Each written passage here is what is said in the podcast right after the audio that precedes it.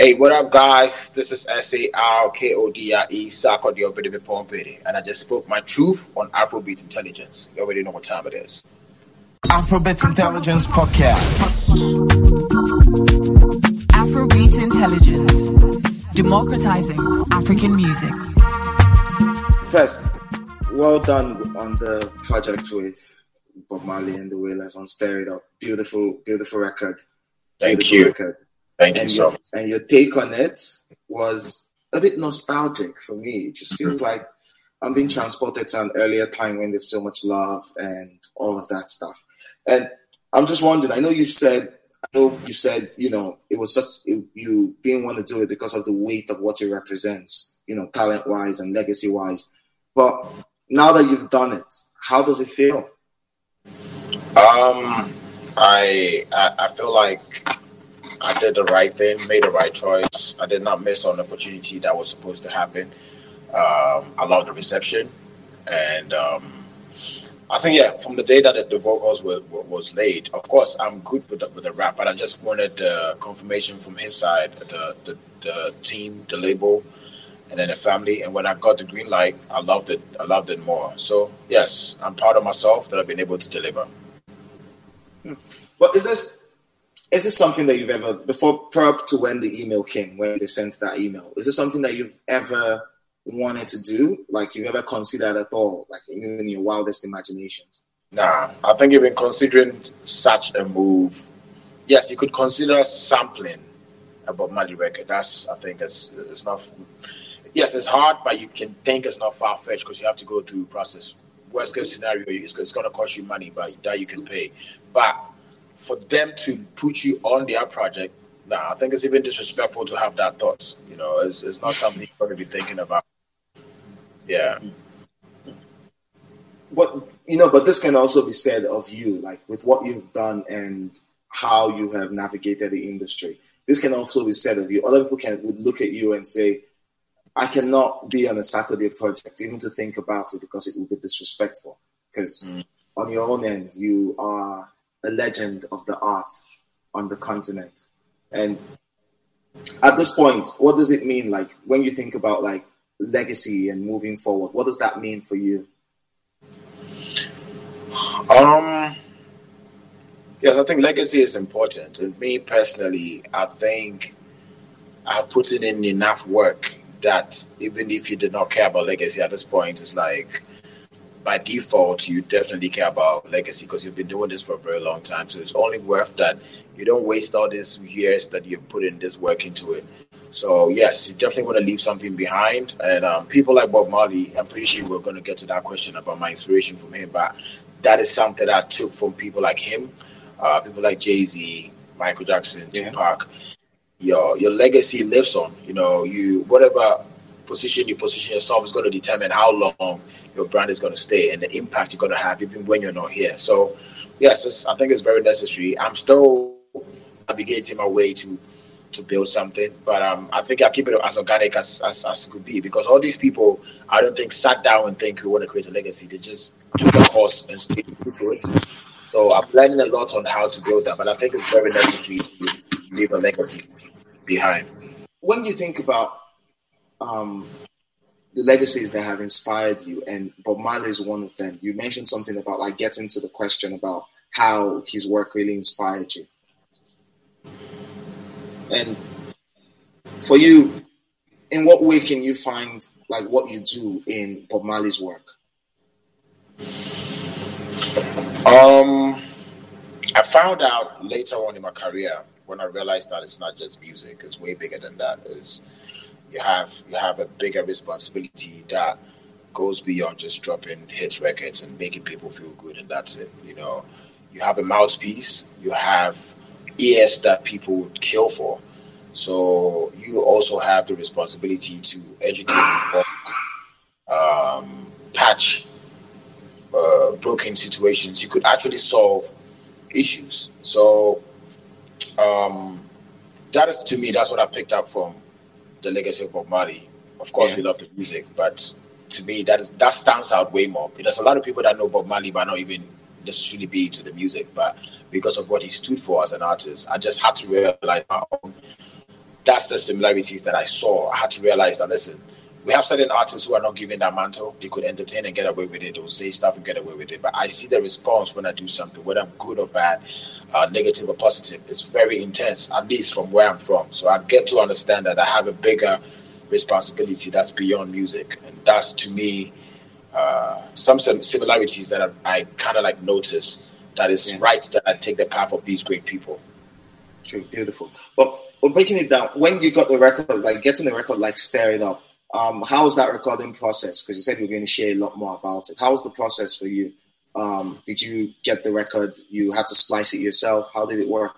Yes, so we're given the the files, the original files, his original vocals that he took, and that was like very spiritual moment. I remember, I think I got it on camera. The original. Yes, original. That's original vocals. No way. Yeah. And it was. It took us like two, three hours to open because it's, it's, it's old. Um, old programs that they used. So we had to like try to find programs that can open the, the, the file. It, it, took us big shouts to um, Possigee and, and MOG. That is why I took them with me because it would have been very difficult. And then within two three hours, the files were loaded like one after the other, the lead, the back end, everything. Yeah, and that was very spiritual. I think I captured that on camera. So um, yes, it was after two three hours we opened it and um, I was very nervous. I've, I've been saying this because this is how, how did it sound? It's, it's beautiful. There is there is no uh, effects. Bob yeah. is literally singing, like singing, singing. All the back and everything is like. I think we still have it, you know, because it's in our possession. It's it's actually beautiful, and I it's it's I was like, because I thought it was going to be okay. They have done it, and then they will leave a beat space, and then I would just do mine. So I was like, you know, a cover. But this is like us having the files, and yeah. we have to reproduce it by ourselves. So it was beautiful. I trust MOG. MOG is um, it's, it's too it's, it's a genius. MOG can create masterpiece within like five minutes. So I knew what, what he could do with it. He had his headphone on within yeah. the next 10 to 15 20 minutes he had the the base of the of the production. And then i built my cadence of that. I worked on the lyrics. Then yeah we took it from there. And so do you did it sound did it sound better than what we have now? Because they had like different microphones back then um the raw files did it sound better like than what we have now? It's way um, I don't. I, what was the difference? Be, better is better is relative. Better, okay. as in, um, I think what I felt was you could feel how natural okay he sound.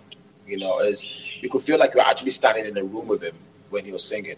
You know, with these new uh, programs that we're using, sometimes when you're singing, even you, you're not too sure that's your voice, but you can literally see this is like the raw vocals from Bob Marley, and you can see it's very professionally taken. Is is though it's old, but you can see the professionalism in, in, how they took the vocals. It was it was beautiful. You're actually talking about it. I'm imagining how that day felt like. It was it was just serene. It was beautiful. Me too. I can. I can. Ah, God, you should hold on to it. If you can print out and frame it.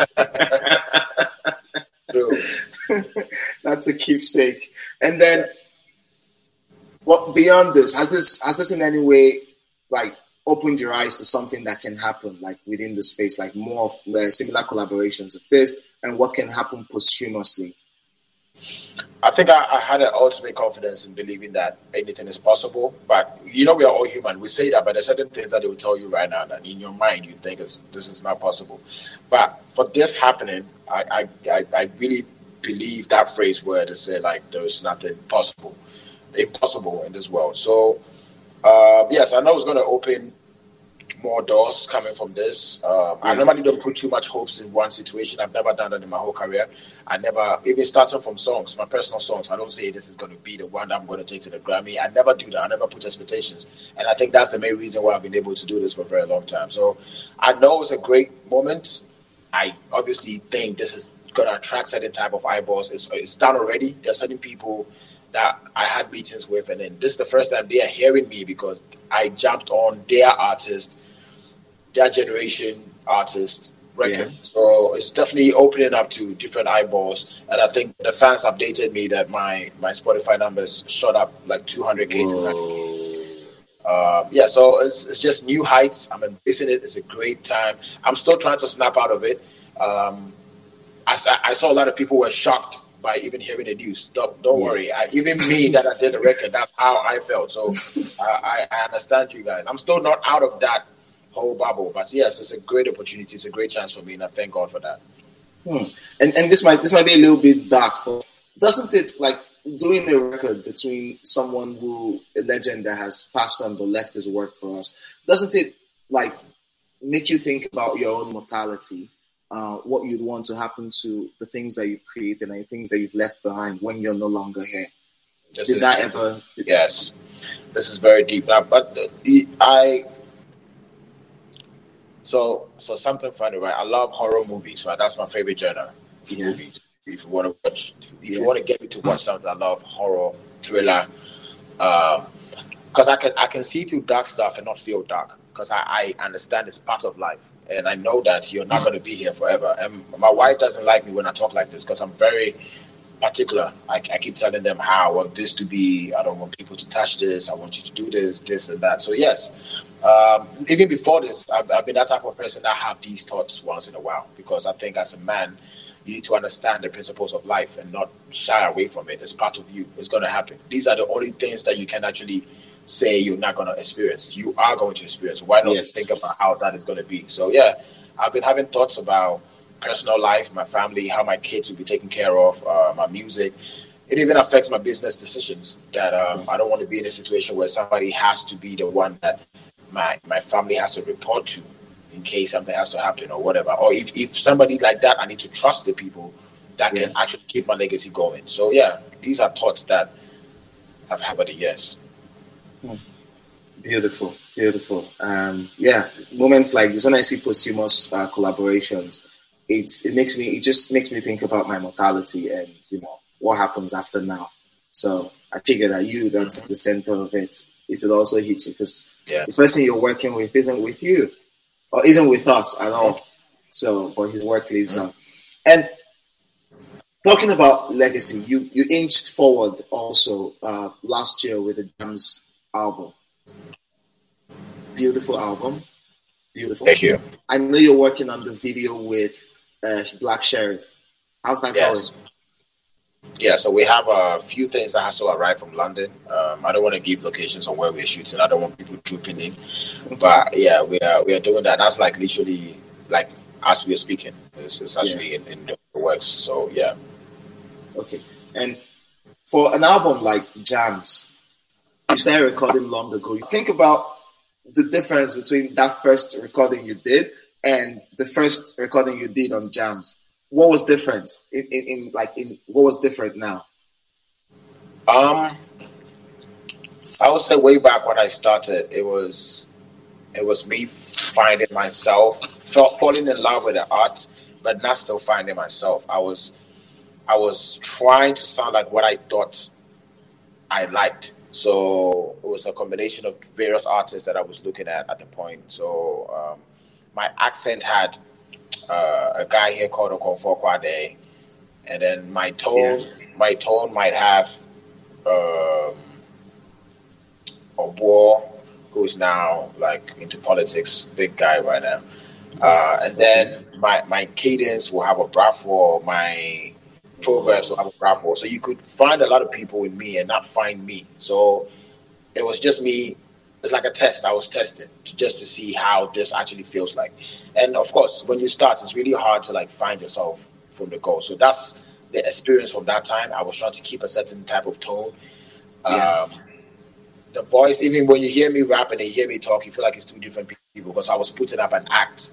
Yeah. Then when I look at me recording a Labadi, which you know, say JAMZ, is literally yes. how I, I, am at this point. I'm rapping how I feel like rap is supposed to be. I'm dictating the pace. I'm dictating the the the, the flow, the delivery, everything. So it's I, I, think it's more of me now and more of an experiment when I started. Hmm. And well, you've always it has always felt like you had all you have always dictated the pace, not just the pace of your life and your career and everything, but to a wider extent, the pace of hip hop and music in general as it pertains to your country and the continent? Um, do you feel any sense of leadership in that sense? Uh, yes, I, I, I, I don't think it was intentional. I just had to because my reality is is my reality, and then Okay. I get to see that my reality is different when people tell me about how I do my things, and then they're like, "Listen, you, I can't do what you do." I'm like, "But this is logic." But then I had I had to like understand that logic doesn't mean it's, it's relative. People see other forms of how they live their life to be to be logic. So I got to realize that I like to be in control. I like not to follow. I like to set pace. But I think that's how God made it. God made if God made all of us the same, I don't think we'll have the world we're living in today. So I find myself to be one of those people that have to set the pace, have to set the tone, start something, have to lead something. And I've always been like that personally, professionally. So yeah, I, I- see that sense of leadership. I was because my wife keep telling me that that I need to actually start officially leading uh, certain uh, initiatives that that he, he knows is close to my heart. But then I realized, yes, I have that qualities that I think I can do more like that. So yes, leadership actually comes very natural to me. I don't I don't force that. Well, how about like the, the the sense of responsibility and the pressure that it that it gives you? Like, is that something you've come to embrace? Um, yes, in the beginning I didn't I didn't understand because I don't know why everybody can say something and get away with it, but when I say something, it doesn't go down well with a lot of people, and uh, I can I can say a harmless statement, and then the media is like really going wild about it, but then. I wasn't taking the positive out of it. I was like, no, because you are different, and then this is the mantle you have, and I have Yeah. to accept that you have this responsibility. You can run away from it as much as you want to act normal and try to do like you are. You want to get away because this person got away with it. That is not your call. So I've yes, I've come in terms with the fact that I have a bigger responsibility, and yes, I love taking responsibility. So that's that, I don't think that would be a problem for me. And the part of this responsibility is the responsibility to, I think, something else that you've shown is responsibility to be gracious, especially when you are under fire. Because I know even with this release and all, I've seen I've seen a few things on the internet, and I'm like, no way, Yeah. no, no way. How can you how can you move the conversation away from this moment for us?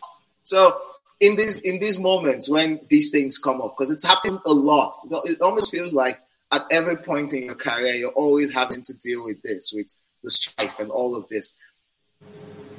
What goes on in your head in, in these moments? the beautiful state of mind that I would wish every human being would get to is understanding life itself and, and knowing how life works. And then that makes you be at ease, expect people to be them, but then just keep doing what you're doing. Because it started when I started doing music. When I came in and I won five awards, there was this notion out there that, um, yes, I've won five awards, but I can't do it again. And to be very honest, I actually fell for that. I believe that because there were like traits of great artists that came, and as soon as they become artists of the year, there was this notion in the people's head that's that's been pushed to them that after you win that you can't go bigger than that. And I was scared until I beat it, and I was like, oh, so it's not actually real. Life, you don't. Nobody determine anything. Like nobody can tell you what is happening. Nobody can say what they think you are going to be. It's not. It doesn't work like that. So when I understood life, I'm like, okay, oh, that's actually part of it. And people relate to things. You are unlucky for you where you are. This is how they receive things.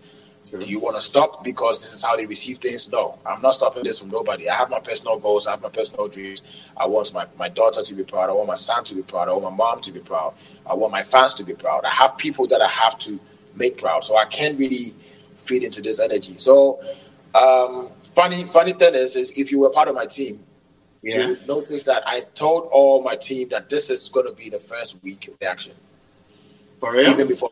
Yeah, yeah. Why, why, why, why did you anticipate that? Why, why did you anticipate that? because that is I, I've grown to understand this is the people we're dealing with. Um, I I was born and bred here, but my my thoughts process is a bit different. I naturally, as a child, was gravitated towards successful stories. So if you did not succeed, I will not notice because that's not what I'm looking for. I'm looking for success. I'll only see the success in you. Every human being, that's how I see it. I don't when, when I see people fail, I panic because I know it makes me panic. That means it can happen to me. So I don't like when when uh, people have like bad situations because I, I I I refuse that for myself. But that's not what the a, a large percentage of the people are drawn to. People will celebrate you, but at the same time, when I can see how hard they want to laugh when something goes wrong. So when I realized that, as confusing as it was for me, I got to understand this is the energy you're dealing with. You have to find a way to sail through. I'm not going to stop doing music because people will have this reaction. But with time, they all come together to still praise Sarkodie. Because the funny thing is, when anything comes up and it has to do with Ghana, I can rest assure you the Ghanaians are going to root for Sarkodie and go like Sarkodie is the one. So I, I, just have to just keep going and and know the people you're dealing with and just and just work with them. But do you wish it was different? Of course, bro. Of course. Everybody wish for a certain situation, but if, if that's not what it is, uh, you can't do much. But just try to try to uh, be the version of what you want to see. Hopefully, it can affect a lot of people too. Because people keep asking me, like the same question you asked, you're trying to understand how I deal with it. Hopefully, people can learn how to deal with that, and that can also enforce them to have the same energy towards success. So, I, I wish it was different, but since it's not, I can't I can't do anything about it. But this thing about this thing about like legacy and this thing about like legacy and, everything else. At what point in your career did it start finally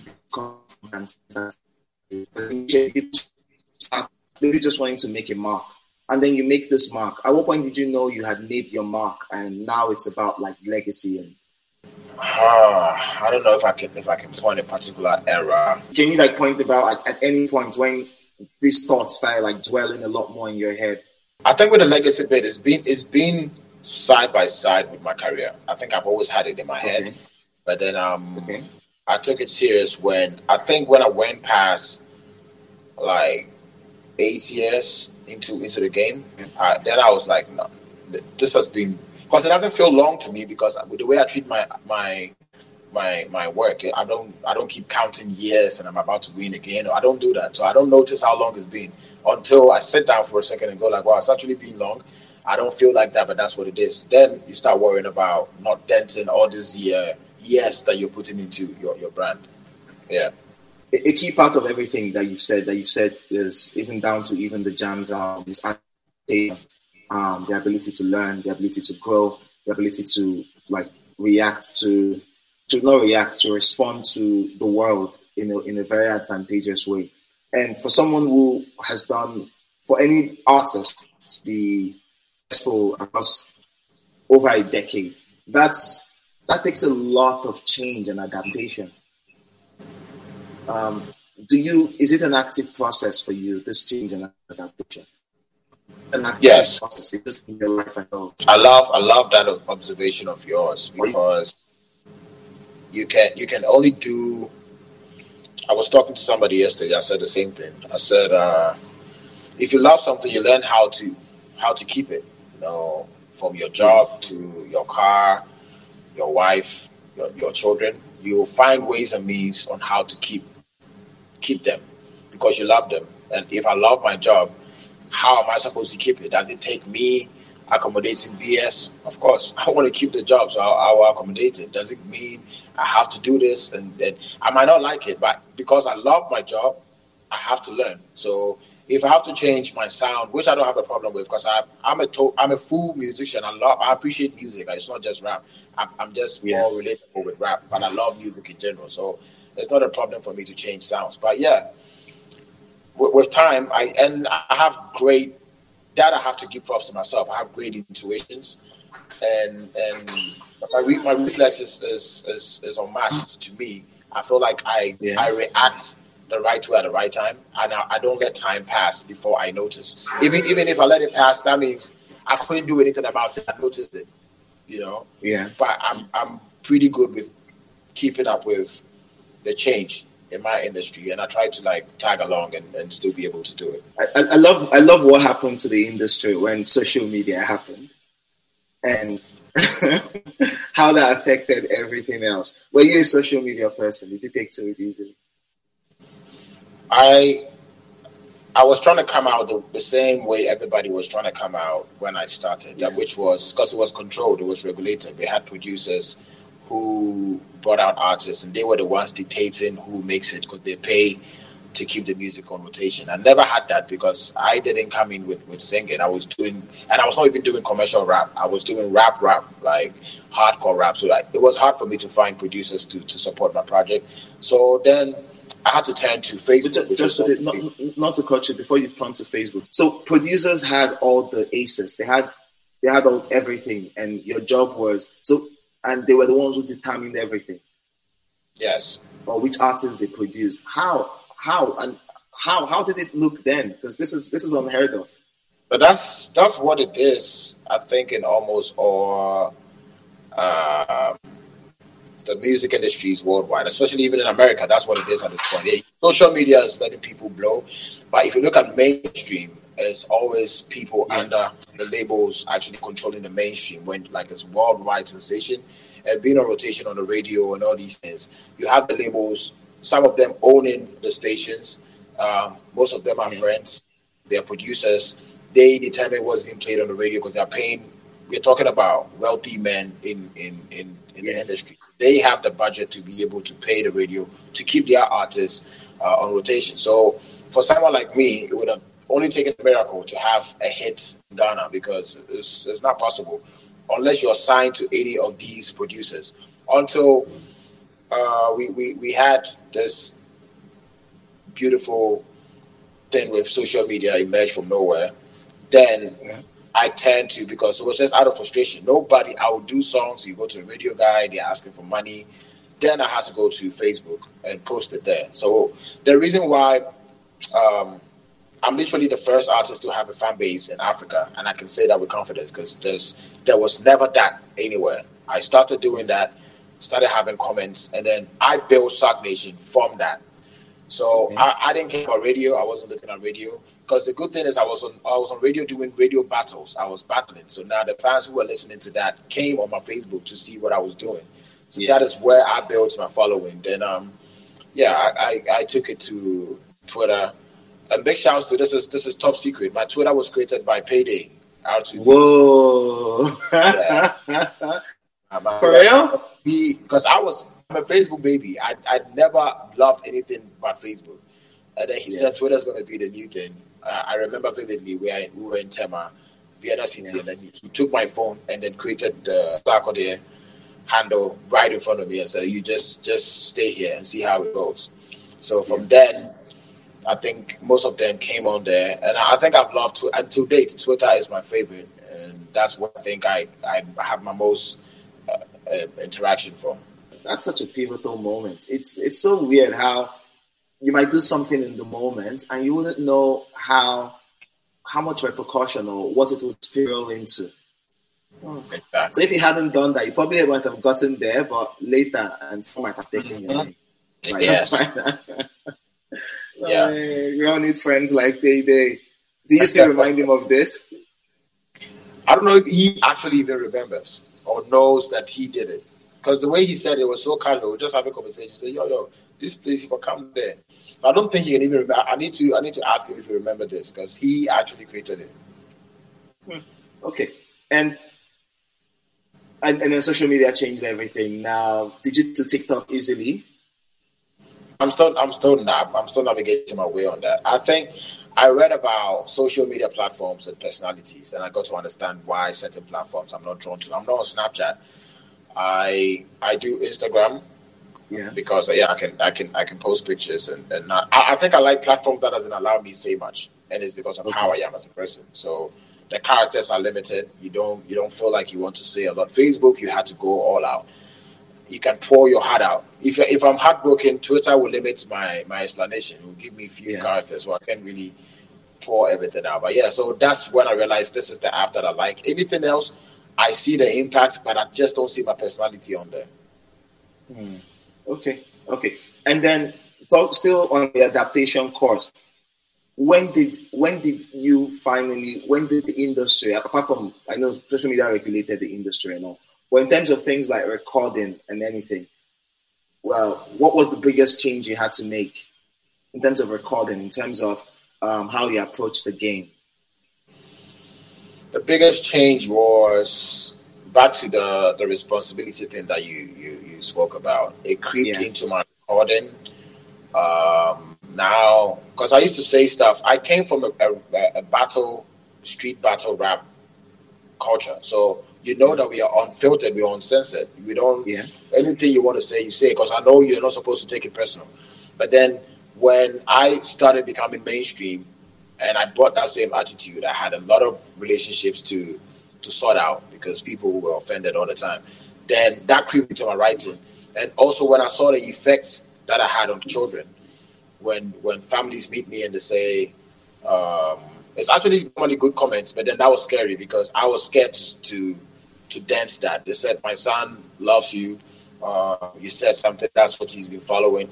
Somebody actually came to me with their son that the dad and the mom speak to, which I think is, is their responsibility. But when it came to me, they said he doesn't listen to anything they say, but what I say Yeah. in my music.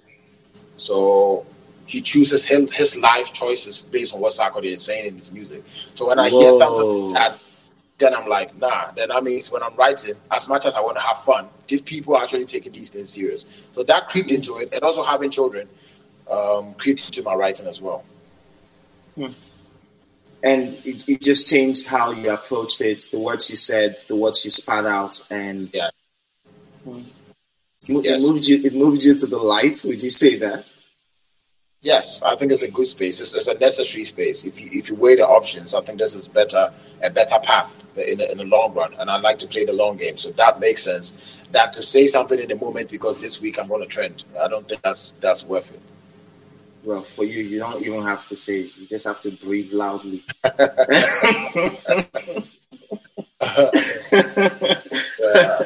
and yeah, so we're going towards the end of this. So I just have like two two more questions for you, so we can thank you so much. You've been at this stage of our existence now as an industry, as a culture. We now have hyper connectivity to the rest of the world, not even via social media now, via contracts, via companies coming into our space and exploring, navigating and exploring the best parts of our culture, via people trying to monetize everything that we're creating on a global scale, you know, breaking the pop framework and all. So for you, this flight, this expansion that we've had, that we're having right now and we're currently experiencing, what do you how first how do you feel about it and when did you know this was going to come? I feel I feel great. It's, it's a it's a beautiful thing that's happening. That's all we all pray for. That um, I think initially when we thought it was not possible, we were willing to sell out our identity to make it somewhere else. And then you want to go into the states and now start rapping like them or acting like them to be able to survive. Then when time passed, now we're the new crew that they want to sound like us. They think they need a verse from Burna, they need a verse from Wiz, they need a verse. It's, I love what is happening at this point. Also, and I like it when things are organic. Yes, you can fight for stuff, but when it falls on your lap, that's the most beautiful thing. That is happening organically, but um, I think in the long run, we have to intentionally try to find a way to maintain the momentum because Okay. it could be a wave, which you don't want that to happen. Um, well, if they are coming in themselves, you didn't force them. Then you have to set the rules on how this is supposed to be presented. You have to take power. You have to take charge. You can't just leave it to them because they're coming in and you're excited, and that's it. Because they can leave, with, they can leave. With, you can leave with you not gaining anything out of it. So Yeah. I think it's a beautiful time, but I feel like we should be very strategic on how to maximize the the benefits that we're getting from it.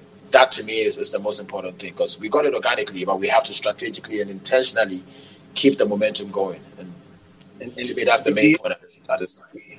Do you think a way a way to do this would be to for more local ownership? Yes. Yes. Because now the ball is in our court, but we can't let them tell the narrative. Now there is no way our big budget documentary of Afrobeat should be produced by or put it can yeah, to be owned by somebody on the other side or you tell Yeah. the story from that perspective. That should never happen. We should do it. Um, the numbers we are having now, this is the time for business. Yeah. We should have our app sitting here that our music is sitting on, that we can tend to to listen to our African music. We should not always. Yes, I support all platforms. I think we're all doing business, but we should have all the vice versa. We should have things down here that is supporting us that they also need to tap into. I I believe in partnership, so I don't want it to be one way. Um, and then we're always being handed stuff and just being given stuff and say, "Oh, take this millions of dollars and this and that," and then we're taking what you might need in the future because this is a beautiful moment. It's, it's a powerful golden moment that we uh, we can't miss the opportunity to own it. So I think yes, local local ownership is. I encourage that all the time. I want people to own stuff here in Africa. Okay, thank you. And you know, doing this with you've done this over time, and I know your reason for doing it, as we've established in this conversation, your reason for doing it had changed, had not changed, has been adapted over time with growth, with family, with everything else, and even your approach to it. At this point, knowing I saw what JAMZ did last year, beautiful work, and now you're starting this year with such a with such an iconic moment, man. Such uh, such a beautiful moment. And for you, what's most important for you now in all of this? What is what's your driver now? Um I mean, I mean the the last the last conversation we just had is my focus at this point. Yes, as, as it was, it's beautiful that ended your your conversation because that is where I'm at. That is why I was a bit passionate when I was speaking about it. I think, yeah, yeah, um, I don't think my biggest high at this point is having a, a big song. That yeah. that is not going to be. It's not going to give me sleepless nights and go like, oh, my song is like number one. That's, I don't think that high will ever be a thing at this point. But my high is to see that we controlling our narrative at this point. This industry, we having structures that benefits the young ones that's coming. So my, my state of mind at this point, that's where it is. Of course, I love music, and the fans want me to drop music. I'll do that. But personally, for myself, it's beyond that. So you you have you have had impact. What else? What can you do for the industry? So that is where uh, my state of mind is now. Thank you, thank you, uh, thank you, thank you so much. Thank you.